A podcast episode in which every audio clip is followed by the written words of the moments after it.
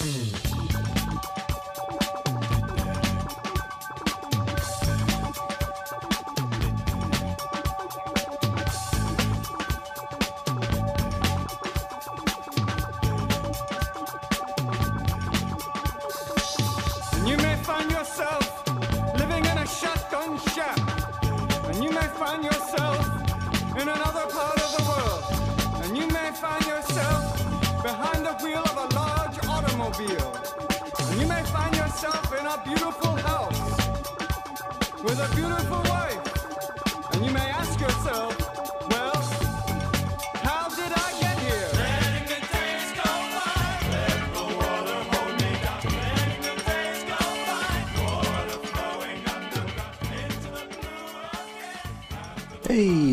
Everybody? This is Chris. Welcome to episode 263 of X Lapsed, where uh, got to get our scrolling fingers worked out here because we got some scrolling to do. We're going back to the internet to take a look at uh, the Marvel Unlimited stuff here, the Infinity Comics.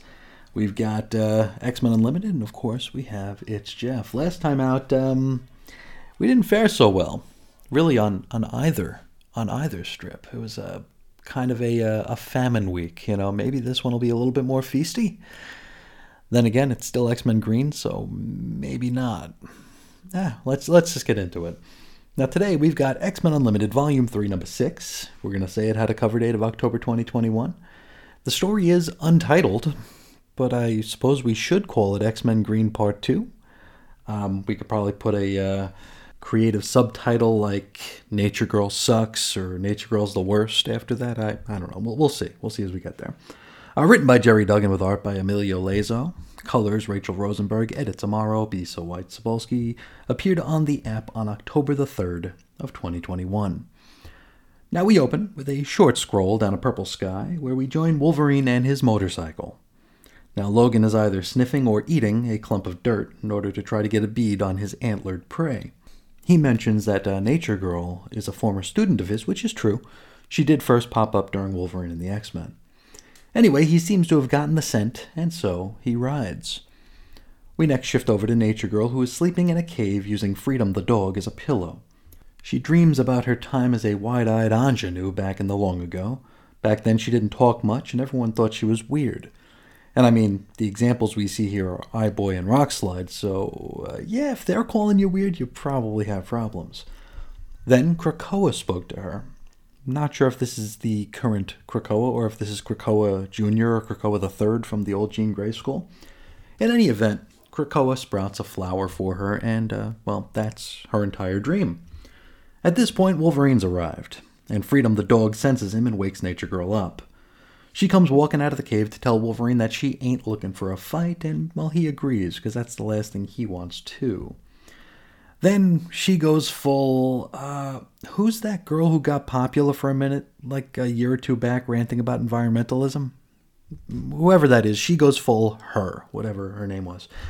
Now, the whole thing is humans are bad, the planet's crying, you know the deal. And uh, Wolverine sympathizes with her, claiming that the humans will never change, which I suppose is to say that a mutant has never ever littered, or driven an SUV, or neglected to recycle a glass bottle. I mean, isn't the point of the X books that like there really are no differences between humans and mutants? I mean, that's a a big theme, right? Oh well, we're awful. Uh, now, if only we would be as respectful of our planet as the mutants, half of whom have spent plenty of time actively attempting to literally destroy it. Anyway, anyway. Wolverine invites her onto the back of his bike, citing that uh, he'll do whatever he can to keep her out of the hole which I suppose is to say that the poor manager at the grocer's did die after being stabbed through the throat with a pair of scissors. Nature Girl refuses, citing that Gaia needs her. And Wolverine's kind of at a loss as to what he's supposed to do here. He warns that, you know, he's not really in the mood to beat the hell out of Freedom the dog. But here's the thing he won't be fighting Freedom the dog. He's actually going to be fighting the bear mama who lives in the cave that Nature Girl was holed up in. Maybe her name is Liberty. I don't know. Hell, maybe it's Yogi or Smokey. It really doesn't matter. So Wolverine proceeds to fight the bear mama, while Nature Girl and Freedom the dog hightail it over to the evil, emission spewing human machine that Wolverine rode in on so that she might make her getaway. And as she rides off, killing the planet more and more with every inch that she rides, she releases the bear mama from her control, or suggestion, or whatever. And so, its fight with Wolverine comes to an abrupt end. Wolverine figures that, uh, well, without his bike, he's going to actually have to walk back to Vegas. But first, he'll take a brief rest. Because you see, his guts are currently hanging outside of his belly. So, yes, Wolverine, who's gone toe to toe with every manner of baddie, monster, alien, mutant, was just nearly killed by a friggin' bear. Cool. Back to Nature Girl. She rides all the way back to Vegas so she can step through to Krakoa to collect some of her things. And Freedom the dog decides to come along. And so, as they step through, Sage is immediately alerted that the wanted mutant and a dog just stepped through the gateway. Nature Girl is surrounded by the Quiet Council and taken into custody awaiting trial. And Freedom the dog gets booted back through the gate to Las Vegas. Well, no, no, actually, none of that happens. Nature Girl ain't met by nobody, and instead she's able to freely return to her house, wherever that is, probably somewhere at the Akademos habitat. She's met there by a young mutant boy named Curse, who wants to join her on her quest. I think we've seen Curse a time or two in New Mutants. Anyway, she warns Curse that if he were to come, he is risking being tossed in the hole. To which Curse thinks that might be awesome. what? Okay. Uh, and that, that's basically where we leave it here. Um, looks like whether we like it or not, this one will be continued. So let's talk about this a little bit. Um, really, not a whole lot to say about the story itself, but uh, you know, it's almost become a trope here on the show where we go through these spurts of like really, really good comics, and then we go into spurts of some not so good comics. And uh, I'm sure as a listener, it's probably really annoying to have me like on the same path constantly. It must get very, very tiresome. I know it's tiresome for me to deliver these kind of shows here where I feel like half the time I'm like almost like sycophantically promoting these books. Like, oh, I love this book, love this book, love this book. And then we flip the script and it's like we get like five or six episodes in a row where it's just like, this is not very good. So if at this point it's getting a little bit samey and a little bit redundant, I I definitely apologize. I uh, hope it's not uh, too unbearable to listen to me say the same thing about these books day after day after day. But um, I mean, with this X Men Green, it's uh, just not very good. Uh, you know, I kind of understand what they're getting at. I mean, there's certainly an earnestness to this story. It's a I don't want to say it's a cautionary tale. It, it is a very um, it is a very precious story. Uh, I think I said this last time. It felt like you know a seventh grader who just found out what Earth Day is, you know, or or someone or a school age student who just like read about the Exxon Valdez oil spill for the first time ever, or so like uh, one of those commercials where they're cleaning a duck with uh, whatever dish soap that is. It's very immature. It's very petulant. And if I thought for a minute that uh, Nature Girl was going to get any comeuppance and maybe, I don't know, have one of those moments of profundity that lead to her maturing, then I'd be all for it. Because this character reads as though she's someone who has a lot of growing up to do, a lot of uh, a lot of real world understanding to gain. Unfortunately, the way most Marvel comics are written these days, and the audience that they think they're reaching, that's not what they want to see. They want to see that uh, Nature Girl, by stabbing someone in the throat who uh, dared work at a store that used plastic bags, is a uh, righteous move. Now, I could be wrong. I hope I am. Because otherwise, this is just a really bad and misguided story that only exists to, uh, you know, signal that virtue.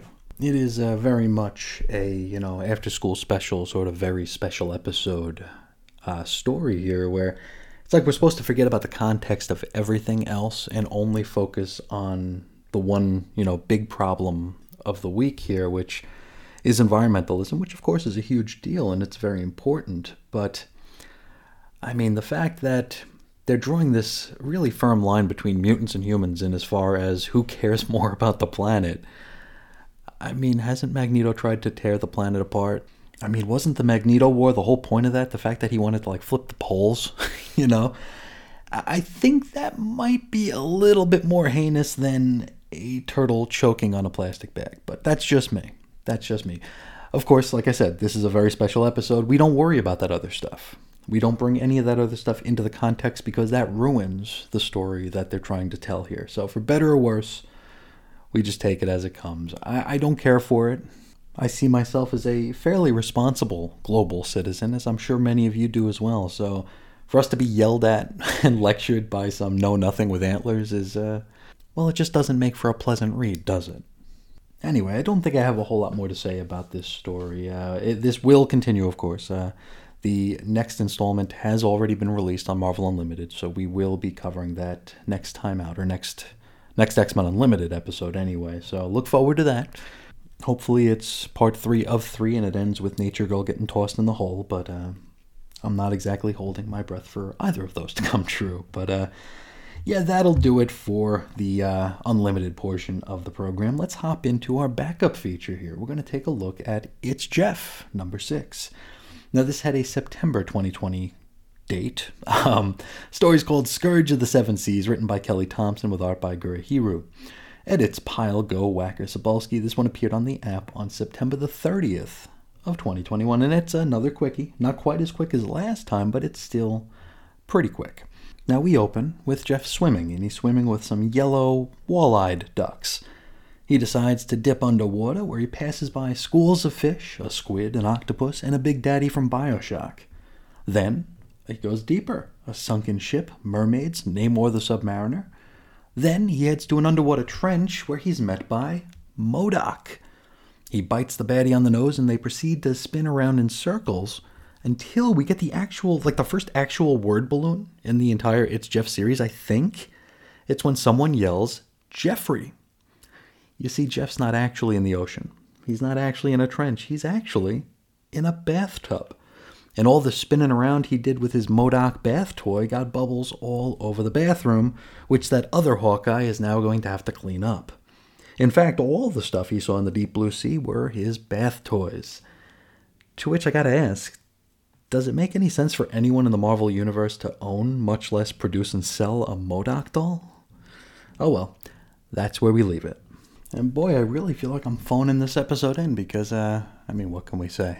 what can we say that we haven't already said about Jeff? It's cute, it's quick, it's Jeff. That's uh, basically it. I, I enjoyed it. I thought it was a lot of fun. I thought it was adorable as always, but um, really doesn't lend itself to analysis. Even you know, even my half-assed analysis. But yeah, it was fun. If you like fun comics, you'll like this. if you like fun comics, you'll just love Jeff. And uh, I think more people should, uh, you know, read Jeff. Let's uh, let's promote Jeff. Let's get him some uh, physical comics, and you know, selfishly, let's let's get some uh, some swag. Let's get some toys, some dolls of Jeff here, because uh, I got some empty shelves. Right? We all have some empty shelves, or at least there's always room to squeeze in a tiny, adorable baby shark with legs. But yeah, that'll do it for our analytical portion of the program. Um, next time out, we're going to be taking a look at uh, X Men Volume 6, Number 3.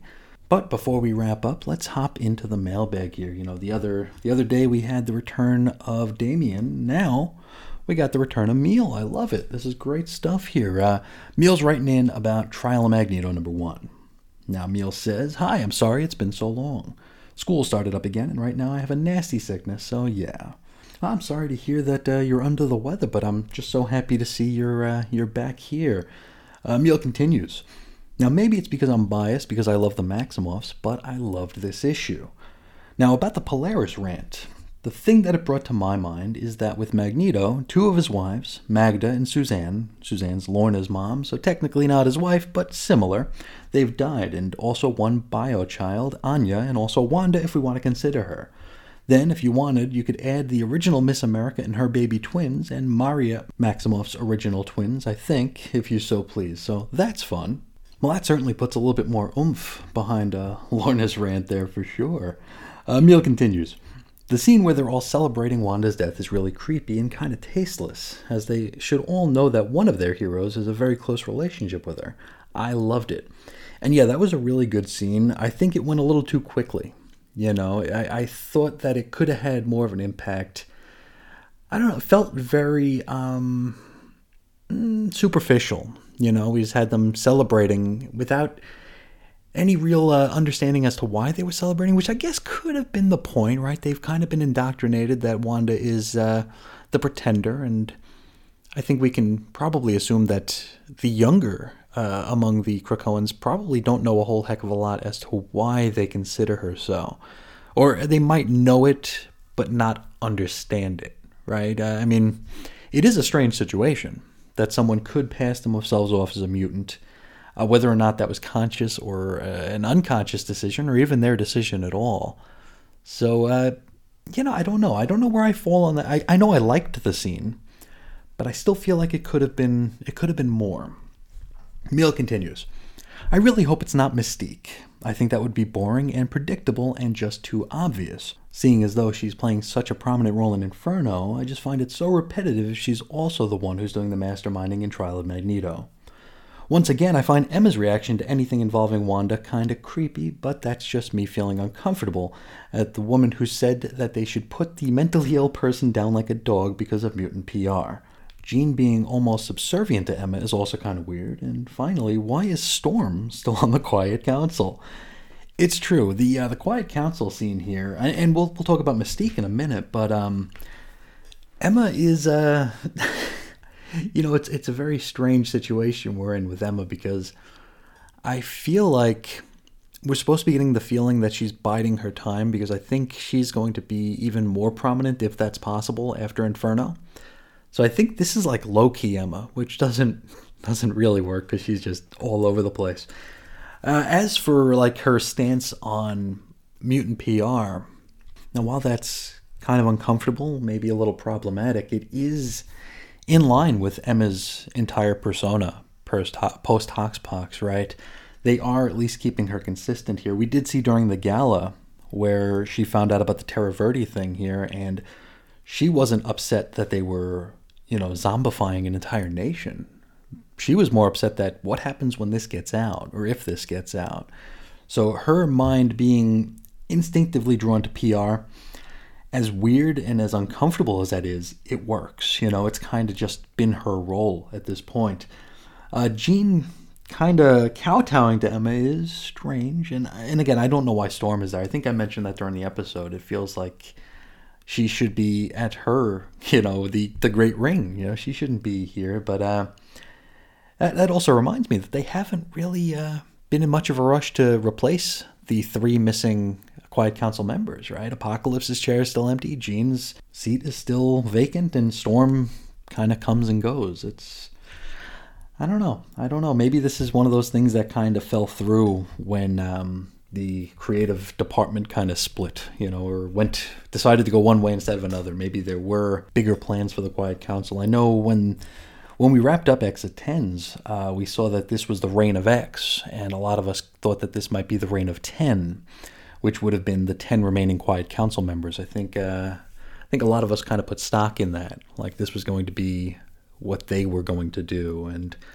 really hasn't turned out that way. Uh, that could be something at editorial. That could be something uh, Hickman related, him leaving or stepping down or minimizing his role a little bit.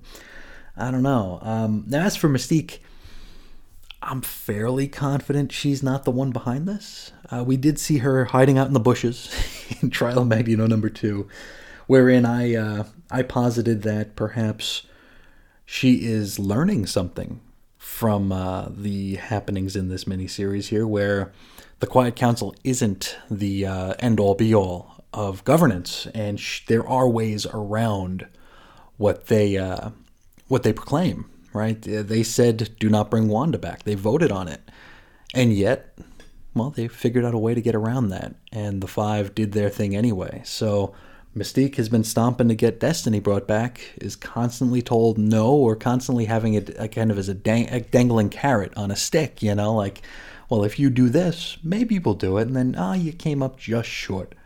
So now she knows that maybe she doesn't need to rely on the Quiet Council. Maybe she can take another avenue and get what she wants. That's how I took it.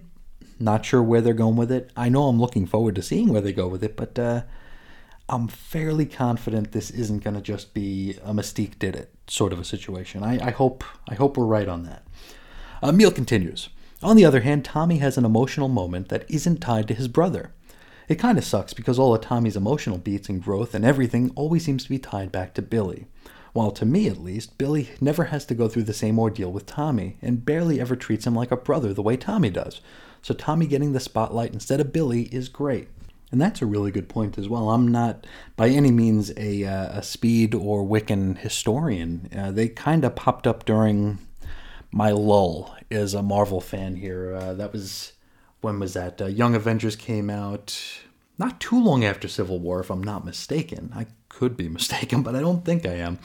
Um, and I had stopped my Marvel zombiehood with uh, Civil War. Civil War was what uh, was the straw that broke uh, this camel's back in as far as collecting every single thing. So, Young Avengers, I think I picked up the first handful of issues, and I know I picked up the Children's Crusade, which I thought was a lot of fun. But when I think about uh, Speed and Wiccan, my first thought goes to Wiccan.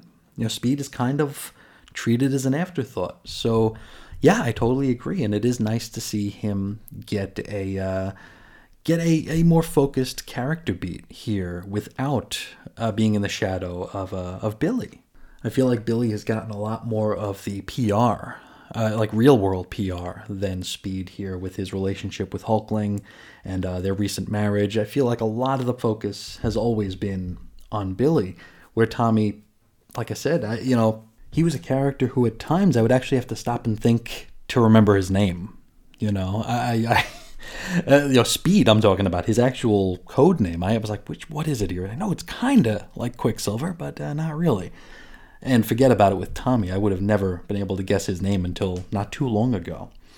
Uh, Emil continues. Overall, I really like this issue, and I can't wait to read the rest. And I agree. I, you know, I don't know where I fell on the issue because uh, there is a lot in the air right now. Well, maybe that's not fair to say. Maybe I don't know how I feel about the series or the event. I know I enjoyed the issue and, and the second issue as well, but uh, I just don't know where they're headed with it. I have some ideas. Hopefully, uh, hopefully we're kind of on target. But uh, yeah, I'm definitely enjoying this, and I'm certainly looking forward to more. I think we're in for some very exciting stuff on the uh, on the fringes here with things like Inferno and the Onslaught Revelation and uh, Trial of Magneto. I think we're headed to some you know, I just said, how many times have I said famine to feast and back to famine? It feels like we're heading into one of those feast times, which uh, is always exciting. Now, Emil wraps up with So until Pyro gets a turtle named Bobby's Appearances in Marauders, be mine, X lapsed. Well, thank you so much for writing in, Emil. It was great to hear from you again. I'm looking forward to more, and I hope you're feeling better. So, uh, thanks again. Uh, next up, we got Peter talking about some of the afternotes from the Excalibur number 23 episode. Now, Peter says, I was curious about the penguin delivery mess after hearing about it in this episode. And so I read that DCBS was one of the many retailers to receive many damaged books. But don't fret, with a little imagination, you might be able to turn any dented books you receive into very exclusive X Men fold in covers. So, yeah, that's some bad news, isn't it? Um, that's some really rotten news that uh, DCBS was among the unluckies that got some really, really cruddy books. I haven't seen any pictures of their deliveries here. I don't know if they're uh, the sort of shop who would share pictures of their deliveries. Um, I'll have to do a little bit of research on that, but uh, that could mean that the uh, next run of uh, of X Lapsed episodes might be a little spotty, right? Um, if they don't send me everything, well, I mean, we'll have to make some decisions at that point, right? Are we going to just skip the books that we didn't get and revisit them later? Or are we going to just stop where the issues stop and kind of collect a backlog until we fill in those holes? I mean, I'm open to either option, so I'll maybe I'll leave that to you all if you want to let me know uh, how you want to handle this. If, if say we don't get half the books next month, and actually I just took a few minutes to do a little bit of research here. I couldn't help myself. Um, so not only did DCBS get some damaged books, or a lot of damaged books? They also uh, just plain didn't get some of their books here. I found an article at CBR that has the following statement from DCBS. We are writing to let you know that the shipment of Marvel items coming from Penguin Random House has gotten lost on its way to us. It's currently being looked for, but since we have not yet received any of our Marvel items for this week, we're unable to start processing shipments. We sincerely apologize for the delay that this is causing and appreciate your patience. Now, I'm guessing that this was probably sent out to the weekly customers at DCBS, the folks with weekly shipping. I'm not one of those people. I, I get monthly shipping. So I guess in about two weeks' time, I will know whether or not uh, we're going to be getting our books. So uh, fingers crossed that we do. Fingers crossed that they don't come too crushed or destroyed. I mean, boy, you know, uh, I've talked about getting packages from DCBS that have like literal footprints on them, and yet the books are still pristine. You know, you got to up your packaging there, Penguin. you really, really do. But yeah, we will. Uh, we will see we will see, and we will cross whatever bridges we got to when uh, when we get to them. But uh, thank you so much for writing in on that, Peter. I, I want to hear from um, more folks out there about their penguin uh, experiences here. If you've gone to the shop and they've had a bunch of mangled books, or if you've gone to the shop and they just didn't plain have your books, I, I want to hear about it. So if that has happened to you, please please reach out and let me know so we can cover this one here on the uh, program here as true fake ass comics historians uh, who are living fake ass comics history even as we speak. Now that's the mailbag. Let's hop over to shout outs here. Thanking the folks who uh, engaged with or promoted the uh, the social media stuff, you know, the stuff that I promote, the stuff I put out there, willy nilly on the uh, on the platform. So over on Twitter, I want to thank Chris Bailey, The Long Box of Darkness, Dave Schultz, Walt Nealon, Billy D, Jason Colby, Chris at BTO and Bat Books, Mark Jagger, and Professor Allen.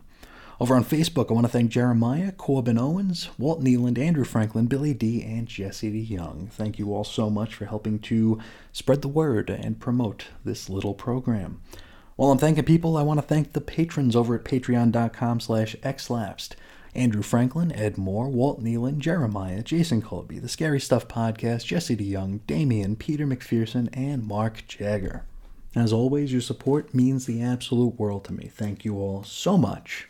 But I think that's going to do it for us today. Uh, there was another letter I was considering covering today. Uh, I didn't know that this one I mean, we're coming up on a half hour now. I thought this one was only going to go like 15 minutes. So uh, I've got this letter. A fella named Brian wrote in to ask if I had any advice for starting a podcast. And, uh, you know, I, I, thought to myself initially, like, no, I don't know what I'm doing. But, uh, you know, then I thought a little bit deeper and figured that since I don't know what I'm doing, I probably have some advice to share. So uh, I was taking some notes on how to go about uh, going through uh, any advice I might have for aspiring podcasters here. It's going to be a whole lot of do as I say, not as I do, because uh, frankly, I, I kind of know what to do. I just don't do it.